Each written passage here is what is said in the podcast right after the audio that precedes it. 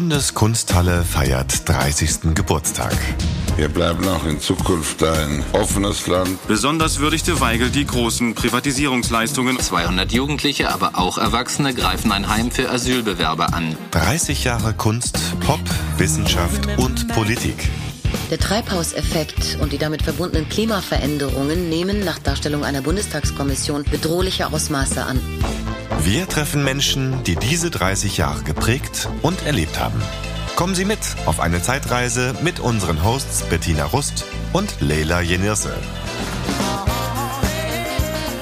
Hallo, schön, dass Sie wieder dabei sind und uns zuhören. Willkommen im Podcast der Bundeskunsthalle, deren 30. Geburtstag wir hier in zehn Folgen feiern. Aus diesem Anlass blicken wir besonders auf das Geburtsjahr der Bundeskunsthalle und damit auch auf das von Leila, ich hier. ja, 1992. Genau, wir sind im selben Jahr geboren, kann man so sagen. Und äh, zu dieser Zeit äh, gab es äh, kein Corona, aber äh, damals schon AIDS gibt es immer noch. Ähm, die Wiedervereinigung war noch frisch und rechte Gewalt hatte Rückenwind. Ähm, es gab äh, Bands wie Snap, Grönemeyer, äh, Deutschrap wie Fanta 4 mit ihrem Hit Dida, aber auch anderen Deutschrap. Ähm, das fing damals an. Äh, kennst du das? Sie kämpfen gegen Vorurteile und Rassismus. Ich habe einen grünen Pass mit einem goldenen Nadler drauf. Dies bedingt, dass ich mir oft die Haare rauf. Jetzt mal ohne Spaß. Genau, das ist Advanced Chemistry ähm, als Reaktion auf die politischen Ereignisse zu dieser Zeit. Ja, sogenannter Conscious Rap. Da ging es um Herkunft, um die um Identität als Deutsche. Und es war dringend nötig, dass es diese Musik gab und auch gibt ähm, denn es gab und gibt leider viel Fremdenfeindlichkeit und Gewalt. Und ach, ich wünschte, ich könnte es in der Vergangenheitsform sagen. Jedenfalls damals war es so, heute leider auch. Es gab auch zum Glück ein paar Demos dagegen. Guten Abend, meine Damen und Herren. Mehr als 300.000 Menschen haben heute in Berlin Stellung bezogen gegen Fremdenfeindlichkeit und Gewalt. Die Würde des Menschen ist unantastbar. Mit diesem Leitmotiv hatten sie sich im Osten und Westen der Stadt zu zwei Zügen zusammengefunden, um gemeinsam mit Vertretern der Bundesregierung, der Länder und der Opposition aus Wirtschaft, Kultur und Kirche zum Lustgarten zu ziehen. Dort versuchten mehrere hundert Radikale aus der autonomen Szene, den Bundespräsidenten am Beginn seiner Rede zu hindern. Ja, und darüber hinaus ähm, war das Ozonloch in Deutschland noch ein neues Phänomen. Kein Wintermärchen. Das Ozonloch ist jetzt auch bei uns auf der nördlichen Halbkugel. In Deutschland haben wir hier zur Minderung der FCKWs äh, sehr ehrgeizige Schritte eingeleitet. Bis äh, 1995 sind wir draußen. Hm. Ja, naja, das mit dem FCKW frei, das ging tatsächlich ziemlich schnell. Zu dieser Zeit damals war eine Frau, eine unglaublich interessante Frau, absolute Weltspitze im Frauentennis, Steffi Graf. Und jetzt, ähm, ne, Boris Becker, Hype, Steffi Graf, Hype. Ich habe jetzt mal ganz kurz geguckt und das versucht zu vergleichen. Boris Becker führte zwölf Wochen lang die Weltrangliste an. Äh, jetzt schätz mal, wie viele Wochen Steffi Graf führte. Ich sag jetzt einfach 18. Leg noch mal ein paar drauf. 24. Mehr. 36. Mehr. 43. Mehr. mehr. 52. Viel mehr. 73. Und jetzt noch mal richtig viel gönnen, richtig viel. Und wenn du denkst, das ist zu viel, noch ein bisschen. 128. 377 Wochen. Meine Güte. ja, das war Steffi Graf. Und zudem gab's noch 22 gewonnene Grand Slam Turniere. Vor allem mit ihrer knallharten Vorhand setzte Steffi Graf ihre Gegnerin ein ums andere Mal matt. Aranxa Sanchez fand gegen die furios aufspielende Deutsche keine Einstellung. Nach 58 Minuten beendete Steffi Graf mit einem klaren 6 zu 4, 6 zu 2 Sieg diese Begegnung. Damit war das Finale nach den beiden Einzeln vorzeitig entschieden. Und so klang es im deutschen Fernsehen jeden Nachmittag und Vorabend. Ja, ich bin hier, weil ich meine Freundin Jenny, eben, äh, bevor wir heiraten, noch sagen wollte, dass ich fremdgegangen bin. Jetzt ist es aber so, Jennifer, dass du dem René ja auch was beichten möchtest. Ich muss dir heute beichten, dass ich dich betrogen habe. Und ich kann dir versprechen, es war der allerbeste Orgasmus, den ich je hatte. Willst du mich verarschen, ey? Deine Kinder sind dreckig, dreckig. Wenn du die Zimmertür aufmachst, es stinkt nach Pisse, ey. Weil deine Kinder nicht auf Toilette dürfen. Ich bin mir ganz ehrlich, nee? hier sind gerade derartig die Grenzen überschritten. Die sind großkotzig, haben mehr Geld wie wir und denken, sie sind was Besonderes. Was? Es ist gut, wenn Kinder trinken. Sag mal, hast du sie noch alle? Aber nicht so viel, sie dürfen nicht zu viel trinken, das sagt jeder Arzt. Bettina, hattest du nicht auch eine Fernsehsendung zu dieser Zeit? Ich hatte eine Sendung, ich hatte mit einem gewissen zeitlichen Abstand sogar zwei. Meine erste tägliche Talkshow hieß Live Guide. Es gab dann noch eine, die ich später gemacht habe, die hieß Ultima. Und tatsächlich war das eine ganz spezielle Debattenkultur, könnte man vielleicht sagen. Ähm, in den 90ern und es wird mich sehr interessieren, mit unseren Gästen, die wir Ihnen auch gleich vorstellen, genau darüber zu sprechen, ob es tatsächlich zu einer neuen Debattenkultur geführt hat oder ob das einfach der Beginn des Untergangs des Fernsehens war oder wie man das Ganze rückblickend eigentlich betrachtet. Denn da ist einem wirklich alles um die Ohren geflogen mit sehr, sehr komischen Mitteln und wer hinter den Kulissen gearbeitet hat, der weiß auch, dass das alles nicht ganz koscher war. Also da wurde auch Publikum rangekarrt, da wurden Gäste bezahlt dafür, dass sie irgendwo sitzen oder irgendwelche Geschichten erzählen. Also so würde es sich heute wahrscheinlich nicht mehr abspielen.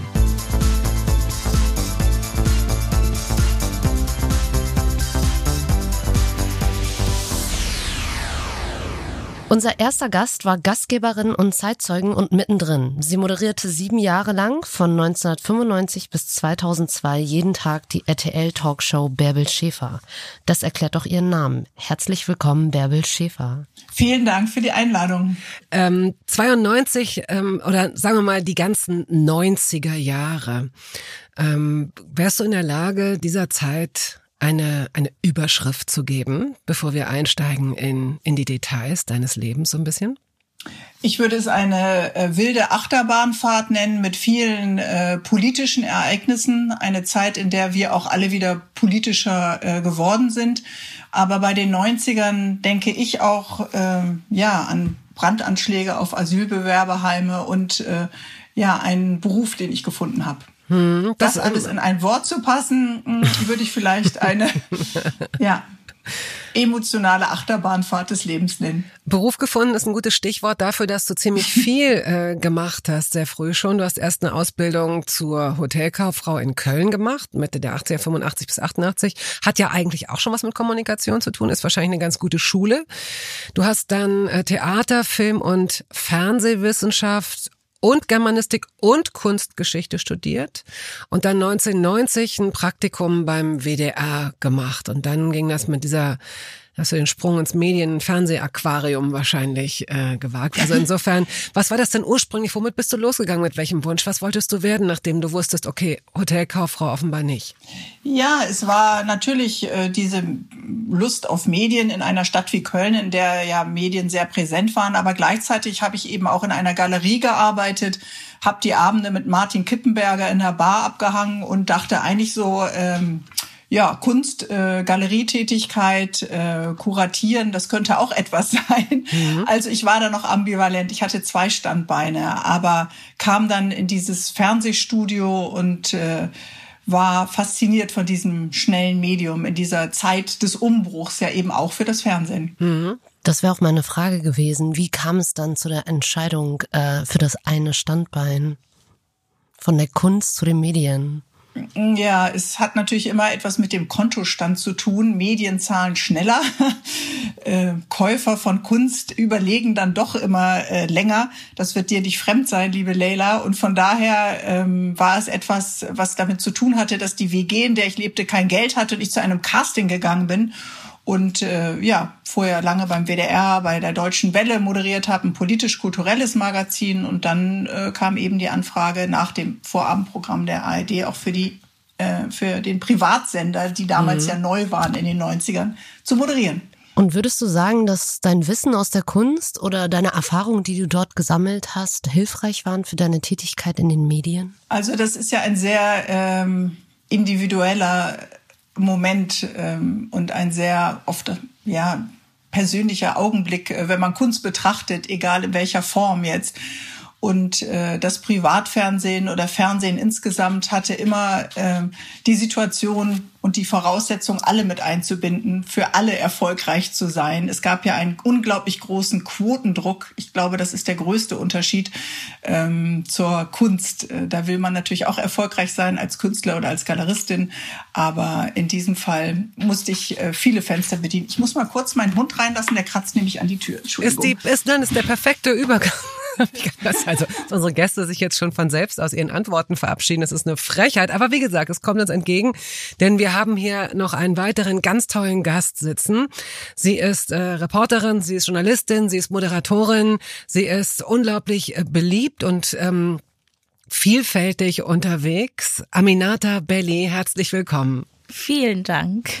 Ähm, du bist im März, glaube ich, 30 geworden, ne? Genau, ja. Okay. Und ist 30 für dich wie auch die Bundeskunsthalle, also dieses 30 Gebäude können so schlecht darüber sprechen, wie sie sich fühlen. Aber wie ist für dich 30? War das ein, war das eine komische Zahl oder äh, fühlt es sich gut an, so junges Mittelalter?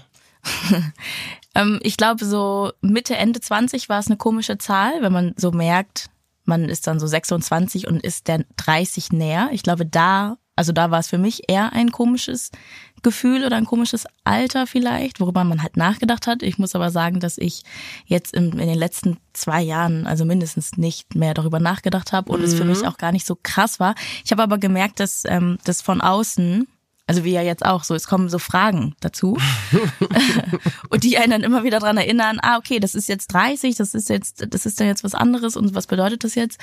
Aber ich habe das so gar nicht gemerkt, fand es aber ganz interessant, auch in einem Interview kurz oder einen Monat bevor ich 30 wurde, hat mich eine Journalistin gefragt, wie das jetzt sei und so. Und weil ich ja auch viel für Funk mache und Funk ist ja für, hm, ich glaube, 15 bis 29-Jährige oder so. Und also ich fand das jetzt gar nicht so wild, aber dann hat sie gefragt, naja, aber ja, aber was macht es jetzt mit dir und auch mit, mit den Themen? Und kannst du die dann noch, mhm. verstehst du die mhm. dann, fühlst du die Themen mhm. dann auch noch? Und sie hat so lange nachgefragt, dass ich danach wirklich dann dachte, ah, okay, ich glaube, das ändert vielleicht jetzt doch noch was, aber was ist passiert? Nichts. Ich wurde 30 und fühle mich super. Und Bärbel, aber da ist sie, sie hebt ich, die Hand. da, da, müssen, da würde ich ganz gerne noch mal fragen, ob du mit 30 oder Anfang 30 jetzt das Gefühl hast, die 20-Jährigen, die 18-Jährigen sind dir fern oder sind sie dir noch nah? Oder die auch eben vorausgeschaut auf die 40er? Ja, also ich finde, die 18-Jährigen sind, sind mir schon fern. Das habe ich aber schon vor zwei Jahren oder so gemerkt. Also ich glaube, mhm. so als mhm. TikTok so anfing, habe ich dann wirklich gemerkt, ich bin jetzt nicht mehr jugendlich. Ich spüre das auch. Mhm. Ich spüre und merke das, wenn ich, wenn ich Jüngeren zuhöre, also so 18-Jährigen, dann merke ich schon, ich bin jetzt 30, aber das fühlt sich gar nicht so schlimm an. Und 40 ist mir dann, ist auch noch ist weiter mir dann ein bisschen weg. zu viel, wollte ich Aber nee, ist mir auch weiter weg. Ich weiß einfach, ich bin nicht 18, aber auch nicht 40. Ja. Aber ich habe zum Beispiel, also meine Freundinnen, die 40 sind, die geben mir so ein gutes Gefühl und so mhm. viel Vorfreude mhm. aufs 40 sein, dass ich da also einfach total Bock drauf habe. Und bei 18-Jährigen bin ich eher froh, dass ich das alles überstanden habe. Lasst uns mal dieses Alter. Ich hätte so viel Lust jetzt mit euch über genau diese Fallen zu sprechen, weil mach dich darauf gefasst, dass Leute sagen, ah, du bist 40, möchtest du denn noch Kinder? Dass Leute sagen, mhm. ah, du bist 50, dafür siehst du aber gut aus. Es kommen ganz komische Assoziationen mit Alter. Und wir werden sehen, nicht erst bei Klassentreffen, dass es 18-Jährige gibt, die total alt sind innerlich und dass es 60-Jährige gibt, die so fresh und äh, flexibel sind im Kopf und so weiter. Wenn du, Aminata, jetzt auf die äh, nur bedingt äh, bewusst miterlebten 90er guckst, könntest du diesem, diesem Jahrzehnt sowas wie eine Überschrift geben? Oder so einen Assoziationssatz?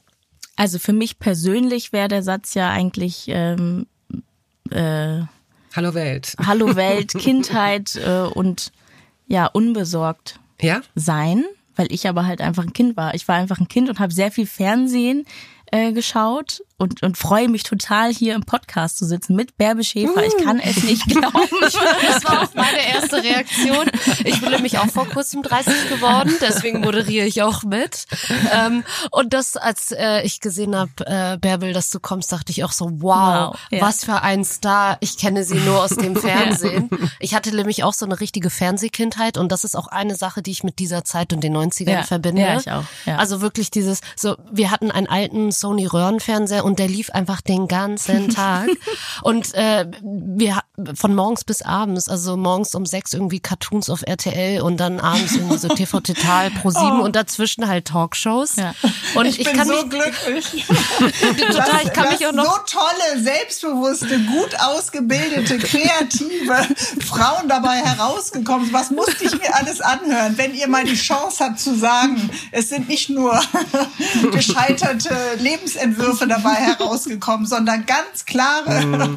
Ja, total. Und auch, es, Total. Und für meine Mutter war es so wichtig. Also wenn sie den Mhm. Fernsehen nicht hätte, also meine Güte, die hätte uns einfach viel zu sehr bespaßen müssen. Also irgendwie hat Ja. es sie auch entlastet und wir waren unterhalten. Das war super. Ähm, Ich war eigentlich dein Babysitter. Okay, verstehe. ja, so ein bisschen schon. Nicht nur für mich. Also ich glaube auch Ja. so für die äh, Älteren, so die haben auch gerne zugeguckt. Und da komme ich vielleicht äh, auch zu einer Frage äh, an dich, äh, Aminata. Äh, wie kannst du dich auch noch so sehr an diese Talkshows erinnern? Ja, Ähm, total. Und es ist witzig, weil ich habe äh, vorhin gesprochen, dass Bärbel Schäfer heute dabei ist und dann meinte äh, die Person, die mit mir geredet hat, äh, der ist über 40 oder warte, ja, da, äh, da warst du doch viel zu jung, weil das war, da war er halt 20 oder so Mhm. und ich meinte, nein, ich weiß und kenne Fernsehen aus den 90ern und Mhm. vielleicht war ich erst acht oder so, als ich es intensiv geschaut habe. Trotzdem hat es mir sehr viel mitgegeben und ähm, ich war auf jeden Fall dabei. Du wolltest als kleines Mädchen äh, MTV-Moderatorin werden, stimmt das? Ich wollte hauptsächlich irgendwas mit Popkultur machen und Stars. Ich kannte jede Bravo und jede, jede, jede Zeitschrift auswendig und ich wusste alles, was die Stars gemacht haben. Und eigentlich wollte ich super gerne MTV-Moderatorin werden, weil Musikfernsehen fand ich auch einfach spitze. Mhm. Oder ich wollte so am roten Teppich sein und so Interviews machen. Das wollte ich, das wollte ich immer gern machen. Aber ich wusste, als, also als Kind war das so ein Traum halt, von dem ich wusste, das wird man eigentlich eher nicht so. Weil alle haben auch immer, als- also wenn so Leute, die im Fernsehen waren, erzählt haben, wie sie da hingekommen sind, haben die immer, sagen ja immer noch alle, da bist du mit Zufall reingerutscht, so, ne? Also das wollte ich eigentlich gar nicht. Und auf einmal Mhm. war ich da. Und, und als Kind, glaube ich, kann man sich ja, kann man denken, ja, ich würde schon gerne mal äh, MTV-Moderatorin werden, aber wie soll man das schaffen? Aber es ist interessant, weil du bist vielleicht so noch die, die Restgesellschaft, die so denkt. Also obwohl du sehr jung bist, glaube ich, dass seit der Digitalisierung, seit Social Media diese, diese Schwelle gar nicht mehr so groß ist. Also als Bärbel angefangen hat, sowieso. Also das war das, ähm, also ich ja auch, wir sind zeitgleich losgelaufen, nur äh, du bist natürlich sehr viel sichtbarer gewesen. Ähm, ich schieb's jetzt alles dir zu, aber damals gab es erstens äh, noch gar kein Privatfernsehen. Das heißt, es gab drei, vielleicht mit zwei DDR-Sendern noch ähm, fünf, wenn man sie im Westen, vom Westen aus gesehen hat. Und im Fernsehen zu landen, das war schon, das war unmöglich im Grunde. Und durch das Privatfernsehen wurde es möglicher. Ähm, aber was du jetzt, du bist im Grunde, du bist überall zu sehen, du bist äh, im Fernsehen zu sehen, du bist auf Social Media in, in den Kanälen. Also das heißt, du hast es aber vorher noch geschafft, deinen Wunschtraum zu erfüllen. Das ist ja so abgefahren, dass du äh, MTV-Moderatorin geworden bist. Du hast mit Rita Ora und mit Ed Sheeran und mit Linkin Park und so weiter äh, Interviews geführt. Ähm, wie fühlt es sich denn an, wenn so ein scheinbar nicht erreichbarer Traum dann irgendwann sogar sowas Selbstverständliches hat? Naja, der Traum der MTV-Moderatorin, der wurde dann ja erfüllt, als es dann gar nicht mehr so traumhaft toll Ah. war. Also MTV ist ja nicht mehr in den 90ern. Ich glaube, das, das, wer hat- ich hatte letztens Tobi Schlegel zu Gast in der Talkshow bei uns. Und der hat erzählt von den 90ern und wie war und so. Und da dachte ich, ja, das war eigentlich mein Traum. So reingehen, eine Live-Sendung machen und es passieren crazy Sachen und alles ist so jung und frisch und cool. Und ich glaube, so wie Fernsehen damals teilweise funktioniert hat, geht es jetzt auch gar nicht mehr so unbedingt. Warum? Ich weiß nicht. Ich glaube, weil, ich, also das weiß ich wirklich nicht. Ich glaube, ich, ich weiß es nicht. Ich frage es mich auch. Also, dass Leute nicht mehr rauchen und so in Talkshows verstehe ich. Aber ich glaube, dass einfach sehr viel mehr dadurch, dass es das Internet einfach eigentlich übernimmt, wird noch mehr auf Zahlen geguckt und es wird geschaut, was wollen die Zuschauer, die es jetzt schon gibt. Dann werden irgendwelche, keine Ahnung, Umfragen gemacht. Weil und alles gemessen wird, meinst Ja, und ich glaube, es ist ein bisschen strikter oder vielleicht gibt es auch zu viel. Ich weiß es nicht. Auf jeden Fall fühlt es sich ganz, ganz toll an, MTV-Moderatorin zu sein. Aber ich glaube, in den 90ern wäre es noch cooler gewesen, weil das ist ja einfach ein Fakt. Also jetzt ist es für mich eher cooler, dass ich diese Talkshow zum Beispiel beim NDR habe. Deep das und ist, deutlich. Das ist für mich jetzt viel cooler Mhm. als, also MTV finde ich auch cool, aber Es liegt ja auch vielleicht einfach mehr- daran, dass die Medienlandschaft sich so verändert hat. Und äh, Bärbel, du hast das ja auch ziemlich äh, stark mitbekommen. Also mit der Digitalisierung und auch irgendwie dem Wandern des Fernsehens in die digitalen Bereiche und Mediatheken. Ähm, wie nimmst du diese Entwicklung wahr? Also ich würde Aminata da schon unterstützen, dass es damals äh, eine sehr experimentierfreudige Zeit war. Nicht, dass wir äh, dass ich als Produzentin auch mit Tobi Schlegel ihn von Viva dann abgeworben, mit ihm auch eine Talkshow produziert habe. Aber äh, ich glaube auch, dass die Fernsehmacher, dass die Intendanten, dass die alle aus der Branche selber kamen und nicht äh, über irgendwelche CEO-Netzwerke äh, dann tatsächlich äh, besetzt wurden und äh, noch nah dran waren am Programm und uns unglaublich viel haben ausprobieren lassen. Also egal, ob wir jetzt nachts live on air waren oder äh, von draußen außerhalb des Studios gesendet haben, äh, unterschiedliche Formate ausprobieren konnten. Das kann ich für mich jetzt äh, nur sagen, äh, in den ersten Zeiten der Privatsender. Das war ein großer Freiraum und eine große Spielwiese für viele Formate, die dann am Abend ähm, dann später erfolgreich wurden. Es war ja auch neu, dass das Publikum das erste Mal äh, einen Raum hatte, eben die auch ohne Doktortitel und äh, dass man eben nicht nur davon träumen konnte, selber MTV-Moderatorin zu werden, sondern auch mal irgendwo eingeladen und sein zu können. Das hatte dann den Preis, dass es häufig mit äh, privaten, nicht immer nur politischen oder gesellschaftspolitischen Themen verbunden äh, war. Und äh, all das haben wir ja jetzt auch im Internet. Wir brauchen keinen Intendanten mehr, so mhm. wie Bettina und ich das noch mhm. kennen. Wir brauchen keinen Sendeplatz. Sendeplatz ist 24 Hours, sieben Tage die Woche begrenzt. Und damals musste dich der Intendant mögen oder du musstest der Typ sein oder du musstest was mitbringen, was genau der Sender brauchte. Ähm, und das ist heute ja anders. Du kannst dein eigener Programmdirektor, deine eigene Programmdirektorin sein. Du kannst dich mit den Leuten äh, fusionieren, mit denen du gerne rausgehen willst, mit den Themen. Äh, das ist äh, doch ein wunderbares Spielfeld dadurch geht natürlich die große Gemeinschaft dieses Fernseherlebnisses äh, verloren. Das, was ihr jetzt beide sagt, wow, wir haben dich irgendwie in den 90ern gesehen, das äh, bleibt eben in einer kleineren äh, Zielgruppe, weil das Angebot so vielfältig mhm. ist. Aber zu sagen, ich setze meine Musik, ich setze meine Themen um, das finde ich äh, ganz fantastisch. Würdest du, Bärbel, würdest du, Aminata, rückblickend sagen, dass sich damals eine ähm, Debattenkultur entwickelt hat, durch das, was da losgetreten wurde? Also äh, sicherlich, plötzlich waren die Medien äh, ein Thema. Es war ja eine Aufruhr durch diese Privatsender. Es gab Widerspruch, es gab äh, Ablehnung, es gab aber auch Neugier. Es gab den Blick dahin, was machen die denn da? Äh, und nach einigen Jahren haben dann ja die öffentlich-rechtlichen sehr viel auch äh, davon übernommen, übernommen oder ja, ja. eine Zeit lang mhm. nur noch dahin geschielt. Äh, es war sehr viel näher dran an dem, was unter deutschen Dächern tatsächlich los ist. Es war eben emotional, es war, äh, keine Ahnung, äh, einfach ungeplant. Äh, es war roh, es war, es war laut, es war leise, es hatte plötzlich Tränen äh, und mhm. all das, was äh, diese emotionale Bandbreite ausmacht mit äh, den Themen, die uns so durch das Leben begleiten, von Schulnoten über Sex ja. bis Haarschnitte und Diäten, Fremdgehen, keine Ahnung. Dieses ähm, ähm Schreien, Streiten, laut und dabei beobachtet werden. Mhm. Aminata, hast du das Gefühl, das war so eine Art Vorspiel für die sozialen Medien? Denn nichts anderes sind ja die Kommentare. Sehr gut. Ja, sehr gut. Wahrscheinlich war es das schon. Und auch so, dass, dass man lernt, dass man teilhaben darf in anderen Leben und dass man sich eine mhm. Meinung darüber bilden soll. Also wenn ich eine Talkshow schaue, in der gestritten wird, dann werde ich als Zuschauer zu Hause mir darüber, also ich, ich werde ja mitfühlen und darüber was denken.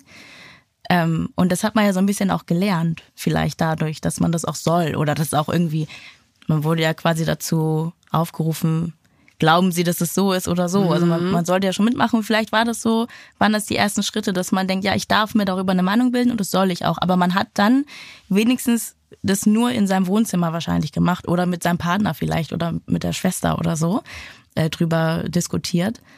Und dann wäre die Sendung vielleicht vorbei und man geht raus und es ist vorbei, so.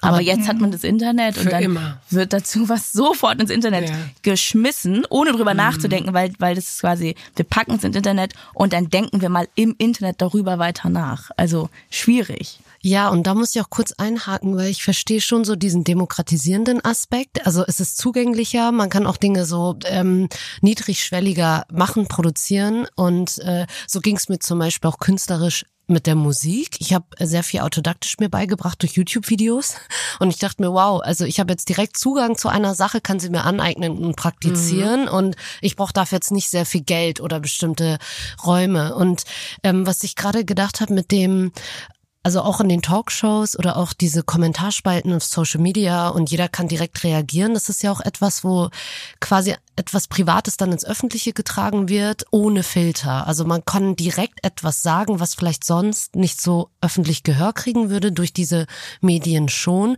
Und darin ist ja auch etwas problematisch, nämlich, dass das quasi nicht Menschen sind, die jetzt ausgebildet wurden oder die etwas Bestimmtes gelernt haben oder Expertinnen sind. Und dann passieren ja auch so äh, Strömungen, äh, die sich dann wieder ganz nachteilig auf die Aber Gesellschaft das ist ja auswirken. auch eigentlich wieder genau das Gute, dass nicht nur Expertinnen und Experten Hm. irgendwie sprechen dürfen oder gehört werden dürfen, sondern dass jeder gehört werden darf, unter jedem Dach und jeder darf was, darf das sagen, was er fühlt und denkt. Aber ja, es kann problematisch Aber sein. macht es leider auch. Auch Ja. jeder macht es tatsächlich Ja. auch und äh, fühlt sich nicht mehr verantwortlich für das, was da passiert. Und ich habe so das Gefühl, äh, alle Dinge, auf die wir gucken, sind so extrem widersprüchlich. Und wahrscheinlich hatten Sachen immer schon mindestens zwei Seiten. Aber auch in diesem Fall, du sprichst jetzt davon, dass es ohne Filter rausgetragen werden kann.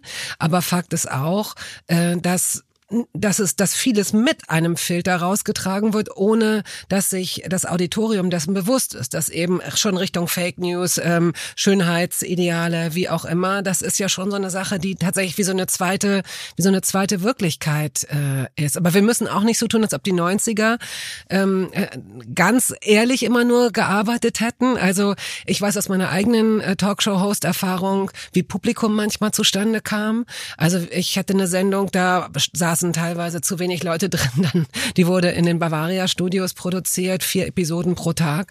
Äh, Und wenn nicht genug Publikum da war, dann wurden die, wurde die Straßenbahn angehalten und dann hat man die Leute aus den Straßenbahnwaggons geholt. Oh mein Gott. Fantastisch. Also das, Oh, äh, das- das, also Problem das ist hatten wir nie. Das Problem hatten wir nie, dass wir Leute aus der Straßenbahn rein. Also da werden jetzt mal mussten. wirklich alle mit einbezogen. Ja, also Nein, aber du weißt es ja. Auch, Aber du kannst äh, ja mal, du kannst ja kurz mal aus dem Nähkästchen plaudern. Äh, ich habe dir jetzt so einen Ball vor die Füße gelegt, aber äh, was, was, was Gäste, was Protagonisten angeht oder Protagonistinnen, äh, da wurde ja schon auch zusammengewürfelt. So ganz äh, klar würde ich das äh, nicht bestätigen. Also klar gab es Agenturen, die dafür gesorgt haben, Mhm. wenn du zwei oder drei Produktionen am Tag hast und eine davon live, äh, jeweils 60 Minuten, äh, dass dann da auch jeweils Publikum äh, da war. Das ist schon klar. Und darum konnten sich die äh, Zuschauer und Zuschauerinnen dann auch äh, bewerben. Aber es ist jetzt nicht so, dass ich jemandem, der äh, ein Thema schwarz gesehen hat, gesagt habe, er soll das äh, weiß sehen oder umgekehrt. Also ähm, es gab unglaublich viel Geld damals äh, redaktionell. Wir sind ja noch zu Mhm. Gästen oder oder die Redaktion zu Gästen hingefahren. Wir haben noch Vorgespräche Mhm. geführt. Dann haben wir die ganzen Gäste eingeflogen. Okay, manche sind halt das erste Mal geflogen und haben dann auch festgestellt, es gibt Freigetränke, die waren dann vielleicht nicht mehr in der Lage, auch was zu sagen. Es gab äh, Übernachtung im Hotel. Es war ein unglaublich großes äh, Budget. Und es gab eben die ersten Versuche bei so Formaten wie bei, bei mir zum Beispiel, dass das Publikum reagiert, das, was wir heute in Social Media haben, auf das, was sie hören. Und man konnte sich aber dabei noch anschauen. Es gab keine heimlich gefilmten Kameras, wie wir das bei irgendwelchen Casting oder äh, Formaten haben, die extrem trashy sind, wo du hinterher gar nicht mehr weißt, was wird von dir zusammengeschnitten, wenn du 24 Stunden beobachtet wirst und äh, was äh, ist dann die Wirkung nach draußen. Es gab die, das direkte Gegenüber und die Reaktion darauf und auch keinen großen Schnitt dann hinterher. Worüber ich gerade auch nochmal nachgedacht habe, als du doch gesagt hast, also so zwei Seiten der Medaille und äh, Mhm. du von äh, Musikfernsehen sprachst, MTV und ähm, wenn ich an diese Zeit denke, dann denke ich auch die ganzen an die ModeratorInnen, die für mich auch immer irgendwie so Idole waren, also Milka Mola Gülcan.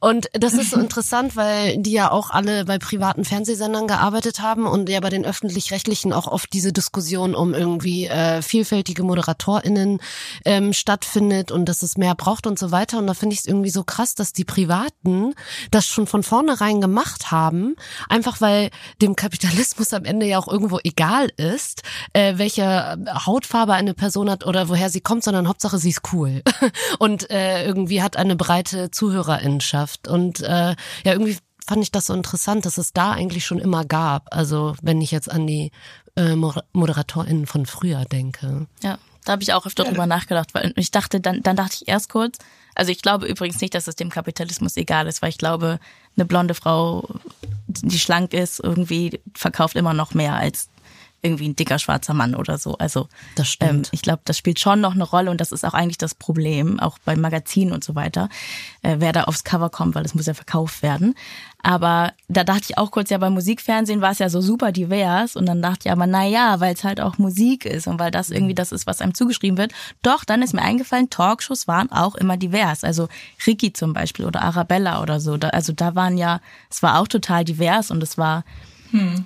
also hm. es war eigentlich so, wie man sich das gewünscht hätte, würde ich jetzt einfach mal so sagen. Aber ja. ähm, habt ihr das Gefühl, dass sich der Ton, dass sich die Temperatur heute geändert hat. Also wenn man jetzt diese beiden Jahrzehnte mal vergleicht, äh, okay, 22, das Jahr 22 ist noch kein Jahrzehnt, aber nehmen wir einfach mal die Zeit, in der wir jetzt leben, diese doch sehr bewegenden äh, Jahre gesellschaftspolitisch äh, ist unglaublich viel im Aufbruch und in Bewegung. Also wir können auf der einen Seite leider beobachten, dass es äh, Errungenschaften, zivilisatorische, gesellschaftliche Errungenschaften gibt, die gerade zurückgerollt werden, ob es das Recht auf Abtreibung ist, ob es die Pressefreiheit ist, solche Sachen oder wie auch Homosexualität äh, geachtet oder geächtet wird in manchen Ländern. Wir sehen aber auch, dass äh, neue Dinge aufbrechen und dass, dass dann gewisser gesellschaftlicher Druck zumindest in unserem Land da ist. Wie würdet ihr das, wie würdet ihr das selbst sehen aus eigener Betroffenheit heraus?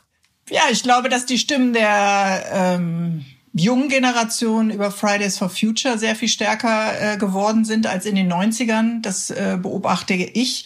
Äh, dass die Themen setzen, dass sie nochmal anders äh, gehört werden, dass sie Dinge einfordern, ähm, dass wir aber eben auch äh, durch das, was du eben Fake News natürlich genannt hast und all die Filter und eingekaufte ähm, subversive Sender öffentlicher oder eben nicht öffentlicher, also wenn wir an die russischen Medien denken, wo eine Meinungsmache gemacht wird vor Wahlen, die richtig Demokratie unterwandern. Wir haben uns in den 90ern gefreut über die Einheit, über die Stärke äh, von Demokratie aber äh, dass diese Demokratie so fragil ist und äh, dass wir einfach schauen müssen, was macht jeder Einzelne von uns dafür, das merken wir ja an jeder Stelle. Das finde ich zum Beispiel ist sehr viel deutlicher äh, geworden. Äh, die Themenbandbreite, vieles, was damals noch äh, tabuisiert war, das Thema äh, was, was wir heute haben, Body Shaming, all diese ganzen Diskussionen, das äh, war noch sehr viel verklemmter. Ähm, wir sind sehr viel freier geworden in den Themen, auch sehr viel äh, lauter, sehr viel direkter, auch manchmal sehr viel verletzender. Aber ähm, ich finde, äh, das Thema, die Fragilität der Demokratie, äh, dass das ähm, eins ist, was uns heute ganz stark bewegen sollte. Und wie glaubst du, dass quasi der Wandel der Medien zu dieser Fragilität auch beiträgt? Ja, dadurch, dass du natürlich eben äh, übers Netz äh, jedes äh, verbreiten kannst, jede politische Richtung. Ich meine, wir hatten in den 90ern schon die Wehrsportgruppe Hoffmann, wir hatten die NPD in den äh, Parlamenten eben auch mit Sitzen, das, was wir heute mit der AfD in jedem Bundesland haben und das mittlerweile wie selbstverständlich auch hinnehmen, dass die ganz kontinuierlich bei 10 Prozent sind. Äh, da tragen natürlich eben äh, Social Media, das Internet eben dazu bei, dass äh, jeder seine Bubble dann eben auch äh, verbreiten kann, dass sich viele ab abwenden äh, von dem, was wir an Institutionen haben, die auch äh, Demokratie fördern. Das finde ich äh, sehr erschreckend in der in jetzt 2022.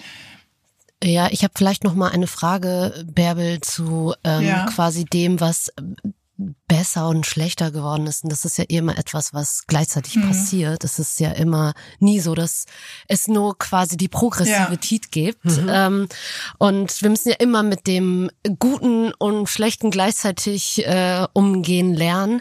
Ähm, ich habe gerade noch an eine Sache gedacht. Ähm, du als du erzählt hast, ich hatte vor kurzem ein Gespräch mit einer älteren Künstlerin, die hat zu mir gesagt, äh, Leila, je erfolgreicher du wirst, äh, desto schwieriger kann es auch werden, weil du als Frau eigentlich immer dich in einem Kampf befindest äh, mit der Umgebung. So und das auch, wenn du etabliert bist und ähm, alles Mögliche dein Standing hast, du wirst immer kämpfen, wenn du zu erfolgreich bist. Und du bist jetzt ja schon sehr lange im Geschäft und auch sehr erfolgreich im Geschäft und hast auch ähm, äh, stehst in der Öffentlichkeit. Ähm, Würdest du dem zustimmen? Und wenn ja, ähm, wogegen musst du heute 2022 kämpfen im Vergleich zu früher? Also äh, ich glaube, dieses Kämpfen, wenn man in etwas gut sein will, das ist auch in den 90ern und 2000ern äh, natürlich so gewesen, äh, Dinge durchsetzen und sie vor allen Dingen benennen können, ja, auch als Frau sie auszusprechen, sie einzufordern, das bleibt sicherlich auch heute noch. Ich denke einfach mal, Johannes B. Kerner, Jörg Pilawa haben auch äh, lange Daily Talkshows moderiert. Mir wurde das immer sehr vorgeworfen. Es war viele, viele Jahre ein Makel und äh, eine Schublade. Und äh, die Chancen, die Daily Talk auch geboten zu haben, so ein Trainingscamp zu haben, live unglaublich viele Situationen zu meistern, sechs bis zehn Gäste auf dem Podium zu koordinieren in einem festen Zeitfenster und zu schauen, dass das Gespräch weiterläuft, das ist für mich in ganz wenigen Fällen nur positiv äh, ausgelegt worden. Und äh, das ist etwas, was, was ich immer noch beobachte. Also das wurde ähm, eher negativ gesehen und bei den Männern äh, weniger. Äh, das, was Aminata eben nochmal angesprochen hat, einen bestimmten Look zu erfüllen. Also ich war nie gärtenschlank und äh, bin heute wahrscheinlich auch schon zu alt für Fernsehen. Aber ähm, da haben wir natürlich immer noch unsere äh, Kämpfe und haben wir immer noch diese Regelungen, gegen die wir alle immer wieder aufbegehren müssen. Ähm, das sind jetzt nochmal die Antworten, die mir jetzt dazu einfallen. Ich hoffe, wir tun's, dieses Aufbegehren, denn auch da wieder ja. der Querverweis zu den sozialen Medien, die uns einerseits, und das ist ja, ich finde, daran wird diese Ambivalenz so deutlich, die mhm. einerseits Spaß macht auch, es auszuhalten. Wir könnten super, wenn wir ein bisschen besser wären in, in dieser Debattenkultur, im Austauschen von Argumenten, könnten wir immer klüger werden und es könnte uns richtig wie so eine Massage, so eine Gedankenmassage, wenn man über so Themen wie ähm, Body Positivity oder eben Body Shaming mhm. spricht. Wir sehen im Moment so viele Frauen, die rausgehen, rausgehen, die sich zeigen, die diesen vermeintlich äh, äh, genormten Schönheitsidealen überhaupt nicht entsprechen, die ganz neu, eine mhm. ganz neue Art von Schönheit zeigen, ja, mhm. oder eine eine kleinere Art von Schönheit oder einen anderen Fokus. Und dann sehen wir aber auch in einem fast Übergewicht, ähm, also in einem im Sinne von ähm, es sind mehr, äh, dann doch wieder Frauen, die ähm, im Übrigen auch Männer, aber auch bei den Frauen ist es, äh, finde ich, sehr, sehr deutlich, die dann doch sich wieder durch Filter in so eine genormte Schönheits... Ja. äh, weiß ich nicht, Ecke rein, selbst hineinfiltern, ähm, wo ich denke, wie schade, dass die sozialen Medien mit all ihrer Wildheit euch nicht mehr Mut machen, da so ein bisschen anders zu sein, in welche mhm. Richtung auch immer. Das ist auch ambivalent, weil ich meine, ein Filter, der kann zum einen normen in eine bestimmte äh, Art und Weise, aber er kann ja auch ein Bild erzeugen, dass man vielleicht gerne hätte oder die einer Fantasie entspringt und der digitale Raum bietet dann vielleicht die Möglichkeit, diese eine Facette der äh, Identität zu leben. Also mhm. das ist ja auch vor allem jetzt bei ähm, Menschen, die sich jetzt nicht unbedingt als äh, Mann oder Frau verstehen, die Möglichkeit, also es gibt ja auch so viele Trends, ähm, Avatare zu kreieren, die weder das eine noch das andere sind, non, mhm. äh, nicht binär oder halt irgendwas komplett anderes. Also ich denke schon, das Potenzial wird auch als Möglichkeit sich zu präsentieren, meinst du, ja, als viel, als äh, ja. vielfältige Möglichkeit nochmal. Ja, das finde ich ganz gut. Aber das, das Raue, das Grobe und das Ungeschönte, das Normale, das war ja der Schock in den 90ern, äh, dass da eben Leute saßen, denen vielleicht auch mal ein Backenzahn fehlte oder wo die Haare nicht perfekt waren oder äh, jemand, der übergewichtig war und trotzdem Lust auf Sex hatte äh, und all diese Dinge. Das ist ja sehr, sehr äh, ablehnend erstmal aufgenommen worden. Und äh, das äh, ist etwas, was wir heute in der Form würden wir ja so nicht mehr reagieren. Was gab es da für Zuschriften? Was gab es für ablehnende äh, Reaktionen? Und äh, heute schreibt sich jeder Rechtsradikale mit äh, Klarnamen im Netz. Also, mm, wie ist das für dich, äh, Aminata, als als Moderatorin? Du ähm, du bist Reporterin, du bist Journalistin, du bist Moderatorin, du machst, ähm, du bist sehr sichtbar und hörbar auch und hast eine hast ein Wissen und eine Lässigkeit, finde ich. Ich finde, du hast so eine Art, die sehr unangestrengt und doch kompetent wirkt. Das haben, das kann man sich, ja, es ist jetzt so eine Lobhudelei, aber das kann Klingt man sich einfach, toll. ja, ja, man kann es sich, man kann es sich sicherlich nicht antrainieren. Du bringst es mit. Du hast so einen Strahlen. Ich kann mir dennoch vorstellen, dass, äh, weil das geht, glaube ich, vielen Leuten so, die vor der Kamera, vor dem Mikrofon sitzen. Du weißt schon, du bist auch eine Projektionsfläche im Positiven wie im Negativen. Es wird Leute geben, die dich überhöhen. Es Es wird Leute geben, die Sachen in dich hineinprojizieren, die denken, alles ist perfekt in deinem Leben. Es wird Leute geben, die es ganz anders sehen. Spürst du den Druck äh, der Verantwortung als Moderatorin, als Person, die so sichtbar ist? Ich habe den Druck ganz besonders gespürt in der Zeit, in der Black Lives Matter hier ganz groß war in Deutschland und man über Rassismus gesprochen hat. Da habe ich aber nicht äh, gar nicht den Druck als Moderatorin oder ja als Person in der Öffentlichkeit an sich gespürt, sondern den Druck als schwarze Frau in der Öffentlichkeit zu sein und vermeintlich für sehr viele Menschen sprechen zu können mhm. und auch zu müssen. Was erstmal schwierig ist, weil ich also weil eine Person kann niemals für eine ganze Gruppe sprechen und ich als schwarze Frau bin auch eine sehr privilegierte schwarze Frau, weil ich zum Beispiel eine Lightskin schwarze Frau bin, also ich bin, mein, mein Vater ist schwarz, meine Mutter ist weiß, sprich ich bin nicht ganz so dunkel, was dann oftmals auch eher gesehen werden will von anderen Menschen. Ähm, das schon mal als erstes so.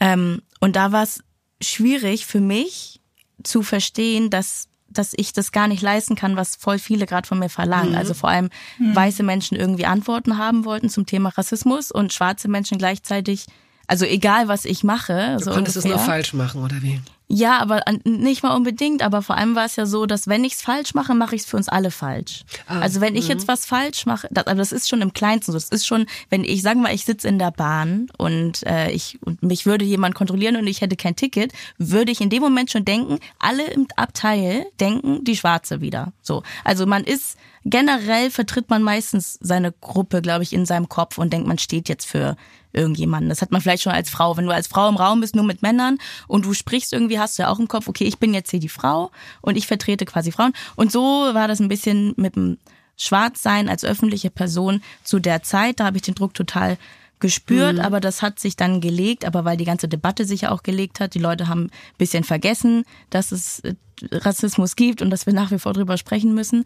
Ähm, und in der Zeit habe ich aber auch sehr gut gelernt, damit umzugehen und auch gelernt, dass ich mich abgrenzen muss und dass ich nicht alles erfüllen kann und dass ich nicht für alle Menschen sprechen kann und dass es einfach nicht möglich ist, was das Internet vor allem oft von einem fordert. Jetzt kann ich damit sehr viel besser umgehen und ich spüre den Druck nicht mehr so, muss ich sagen. Mhm. Also ich habe das da, das war eine Zeit, in der ich das ganz besonders gelernt habe. Die Sendung, die du äh, auch moderierst, ihr seid mehrere Moderatorinnen, äh, Deep und deutlich möchte ich tatsächlich an dieser Stelle auch wirklich allen ans Herz legen. Ich sehe sehr oft, und das macht ihr sehr gut, äh, auf Instagram äh, Teaser mhm. mit, mit Gästen. Und da wird tatsächlich auch deutlich, dass dort auch Menschen zu Wort kommen, ähm, die eine völlig neue Perspektive auf, auf, auf die Möglichkeit, auf das Denken, auf ein ganz ganz andere Art von, auf eine ganz andere Art von Leben lenken. Ja, also äh, es ist wirklich eine, ähm, da, da ziehe ich ziemlich viel raus, muss ich sagen, obwohl ich wahrscheinlich vom Alter her gar nicht unbedingt die Zielgruppe bin. Hast du es schon mal gesehen, Bärbel? Dieb und deutlich? Nee, ich habe es jetzt noch nicht äh, gesehen, aber ist natürlich jetzt Pflichtprogramm. Gibt's in der ARD-Mediathek oder im NDR Fernsehen? Ja, und mit dieser ja. Schleichwerbung können wir doch ganz gut aus diesem Gespräch gehen. Ich habe noch eine äh, abschließende Frage ähm, an unsere Gäste. Der Anlass ist ja der 30-jährige Geburtstag der Bundeskunsthalle. Seid ihr schon mal in der Bundeskunsthalle in Bonn gewesen? Ja, ganz oft. Äh, als Kölnerin waren wir waren wir oft da. Ich habe da Veranstaltungen äh, moderiert und äh, bin äh, ja begeistert von der Bundeskunsthalle und sage natürlich Happy Birthday und Maseltoff. Du sitzt auch vor Kunst. Ähm, würdest ja. du kurz beschreiben? Ja, es ist natürlich als das, äh, der Podcast ist als Audiomedium nur so semi ähm, äh, prädestiniert, um sowas zu. Es ist ein in Blautönen gehaltenes, sehr großes Bild, wahrscheinlich eine aufgezogene ein Fotografie. Künstler, man sieht ja, so, man sieht Filmmaterial. Genau, einer, einer von Filmspulen, der Filmvorführer, das ist äh, äh, Hobart und Birchler sind nach dem Mauerfall gleich Anfang der 90er, also es passt auch zu den 90ern, in die neuen Bundesländer gereist und haben die ganzen stillgelegten oder ja finanziell äh, die Kinos fotografiert, die es eben finanziell nicht geschafft haben. Und da gibt's ganz schöne Einblicke in äh, ja, der letzte Film, der dann lief, die, der Außenblick oder eben der Innenblick in diesem hm. Fall des Vorführraums. Aber ich will Aminata auch fragen, ob es ein Bild gibt, das, das für dich, vor dem sitzt du jetzt nicht, weil du sitzt Gott sei Dank hier bei uns. Du siehst aus wie ein Bild mit diesem pinken, mit diesem tollen äh, pinken Blazer. Das ist auf jeden Fall wow. Äh, gibt es ein Bild, das in deiner Wohnung, deiner Küche, über deinem Bett äh, hängt, das dir richtig viel bedeutet, vor dem du jetzt vielleicht sitzen würdest, wenn wir dich hier nicht live hätten? Ja, ich habe nur ähm, ein Bild zu Hause von der tollen Künstlerin äh, Josephine Sanja. Ja. Ist eine ganz tolle Künstlerin und mein erstes Bild, was ich gekauft habe, ist von ihr. Und das sollte man sich auf jeden Fall mal anschauen, ihre Kunst. Beschreib mal, was auf diesem Bild zu sehen ist. Auf dem Bild ist eine, ähm, eine schwarze Frau zu sehen, die, also sind zwei Teile der Frau, ein bisschen das Klare und einmal das Nachdenkliche. Es ist sehr, sehr bunt. Ihre Bilder sind sehr bunt, sehr laut, Mhm. sehr, sagen sehr viel. Ja. Ja, dann danke für den Tipp. Ich will, aber jetzt will ich von dir, der Künstlerin von Leila, aber auch wissen. Dein, Ja. äh, wenn man selbst Bilder malt, wie ist das denn? Also ich meine, du, äh, Ja, das ist fantastisch. das glaube ich, aber hängst du, hängst du eigene Bilder auf? Hängst Nee, du auf gar Bilder keinen von, Fall. Also gibt es ein Bild, vor welchem Bild würdest du jetzt sitzen, wenn wir dich per äh, Videoschalte hier reinholen würden? Äh, für immer und ewig ähm, Agnes Martin. Also ich, sie ist einfach meine, ähm, meine, ich liebe ihre Malereien. Ja. Was, zeigt, was zeigt dieses eine Bild, das du Ähm, vor deinem inneren Auge hast? Es sind sehr mathematische Bilder, würde ich sagen, weil es so Raster sind, also Vierecke oder Rechtecke und alles immer genau gezeichnet. Und was ich daran so mag, ist, dass sehr viel Platz dafür ist, ähm, äh, selber etwas hineinzudenken. Und für mich sind ihre Bilder so wie Fundamente. Also auch ein Fundament für mich. Manchmal habe ich das Gefühl, so ist es jetzt so sehr äh, poetisch und persönlich, als hätte meine Mutter das Fundament meines Lebens gelegt und Agnes Martin hat es dann mit ihren Quadraten weitergeführt. Oh Mann. Oh, das ist schön. Wie jeden Gast äh, bitten wir euch zwei auch oder haben wir euch zwei auch gebeten, euch vorzubereiten. Was könnte denn der Lieblingssong 92 gewesen sein? Du hast ihn aktiv gehört, erlebt, vielleicht sogar danach getanzt, Bärbel. Ja, ich bettel natürlich noch mit meinem in meinem Gehirn mit äh, Rage Against the Machines oder Nirvana. Ich nehme Nirvana, Come as You Are. As you are, as you were, as I want you to be. Und du, Aminata? Also ich bin ja gerade erst geboren, aber es wäre I Will Always Love You von Whitney Houston, Oh, weil meine Mutter hat ihn immer gespielt und sie hat mir da immer erzählt, wenn ich als Kind den Song gehört habe, habe ich die Augen geschlossen und bin so ganz wie so als im Traum durch die Gegend gewippt. Und, und das, und das finde ich schön. Und ich liebe den Song nach wie vor, ja. Und der war von 92. Okay.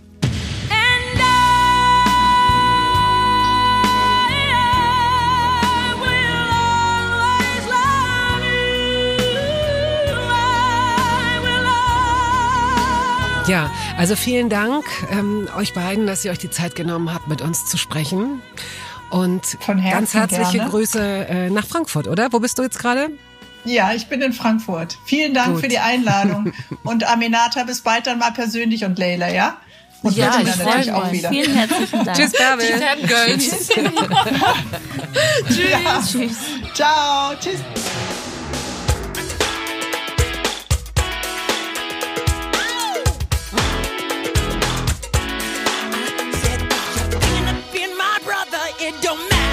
You're black or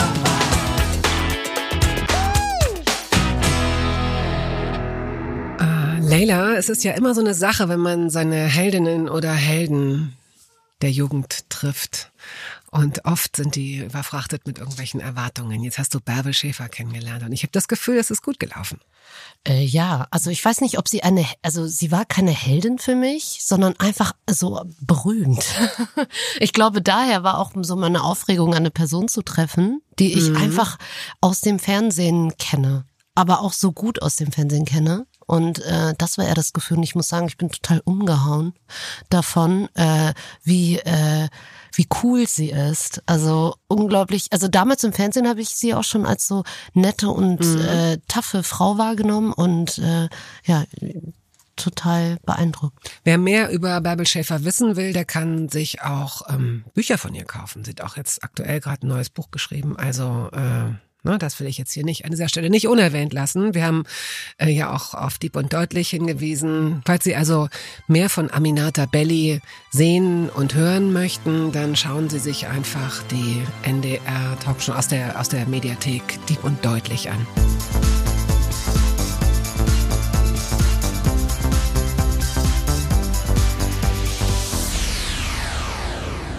So, wir sind mit dieser Episode hier fast durch. Du weißt, was dieses fast bedeutet, Leila. Ja, in 30 Jahren ist viel passiert und jetzt folgt ein weiterer Höhepunkt aus der Geschichte der Bundeskunsthalle. Mein Name ist Angelika Franke. Ich arbeite in der Abteilung Presse und habe im Jahre 1998 hier angefangen, damals als Ausstellungsleiterin. Und den Job habe ich auch gut 19 Jahre gemacht. Grandioser Arbeitsplatz für mich immer gewesen und ein immer spannendes Programm für Außenstehende. Das ist jedenfalls das, was ich aus meinem natürlich subjektiven Bekanntes- und Freundeskreis gespiegelt bekomme. Meine zweite Ausstellung, die ich hier an der Bundeskunsthalle gemacht habe, das war das Gold aus Peru, die Sipan-Ausstellung. Es war einfach ganz toll zu sehen, wie wirklich die Besucher Schlange standen bis auf den Museumsplatz quasi jeden Tag. Und das war schon was Besonderes, weil man macht ja so eine Ausstellung für die Besucher und dann so einen unverhofften Erfolg zu haben, das war echt eine ganz grandiose äh, Erfahrung, die wirklich viel, viel Spaß gemacht hat und deshalb auch für mich so, so prägend war. Bis heute ein Mysterium, aber ein schönes, an das wir gerne zurückdenken.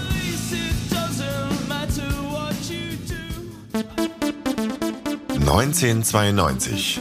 30 Jahre Gegenwart. Sie wollen mehr hören, sehen, erleben? Besuchen Sie uns in unseren Ausstellungen.